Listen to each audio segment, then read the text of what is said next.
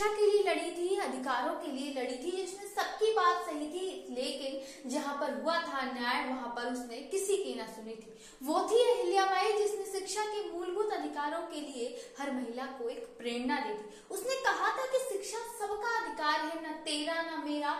वो सबका अधिकार है। वो सब चीज़ों को छोड़कर आगे चली थी। उसने लिया था बाग, उसने लिया था शासन की बागडोर को अपने हाथ पर।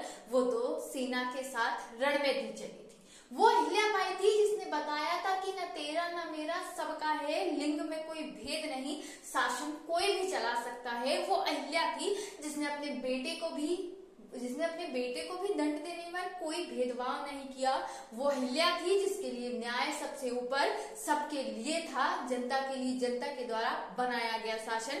वो अहिल्या ने सबको सिखाया था, जिसने बताया था कि जनता के द्वारा लिया गया कर, जनता के ही लिए खर्च होना चाहिए। वो अहिल्या थी जिसने बताया था कि न्याय मतलब सबके लिए कोई यहाँ विशेष या पद से ज़्यादा ऊपर नहीं न्याय सबके लिए यहाँ एक समान है। वो अहिल्या थी जिसने न्याय और तंत्र का असली मतलब बताया था। जिसने बताया था कि ना तेरा, ना मेरा, ये देश सबका है, उसकी एक एक मिट्टी की कीमत हमें समझनी होगी। उस धरती माँ के लिए अपने रक्त की आखिरी बूंद को भी हमें उस पर अर्पित करना होगा। ऐसा कोई कृत्य नहीं करना होगा जिससे हमारे देश की नज़रें झुक जाए। वो अहिल्या ही थी जिसने बताया था सच और झूठ में फ़र्क क्या होता है? वो अहिल्या ही थी।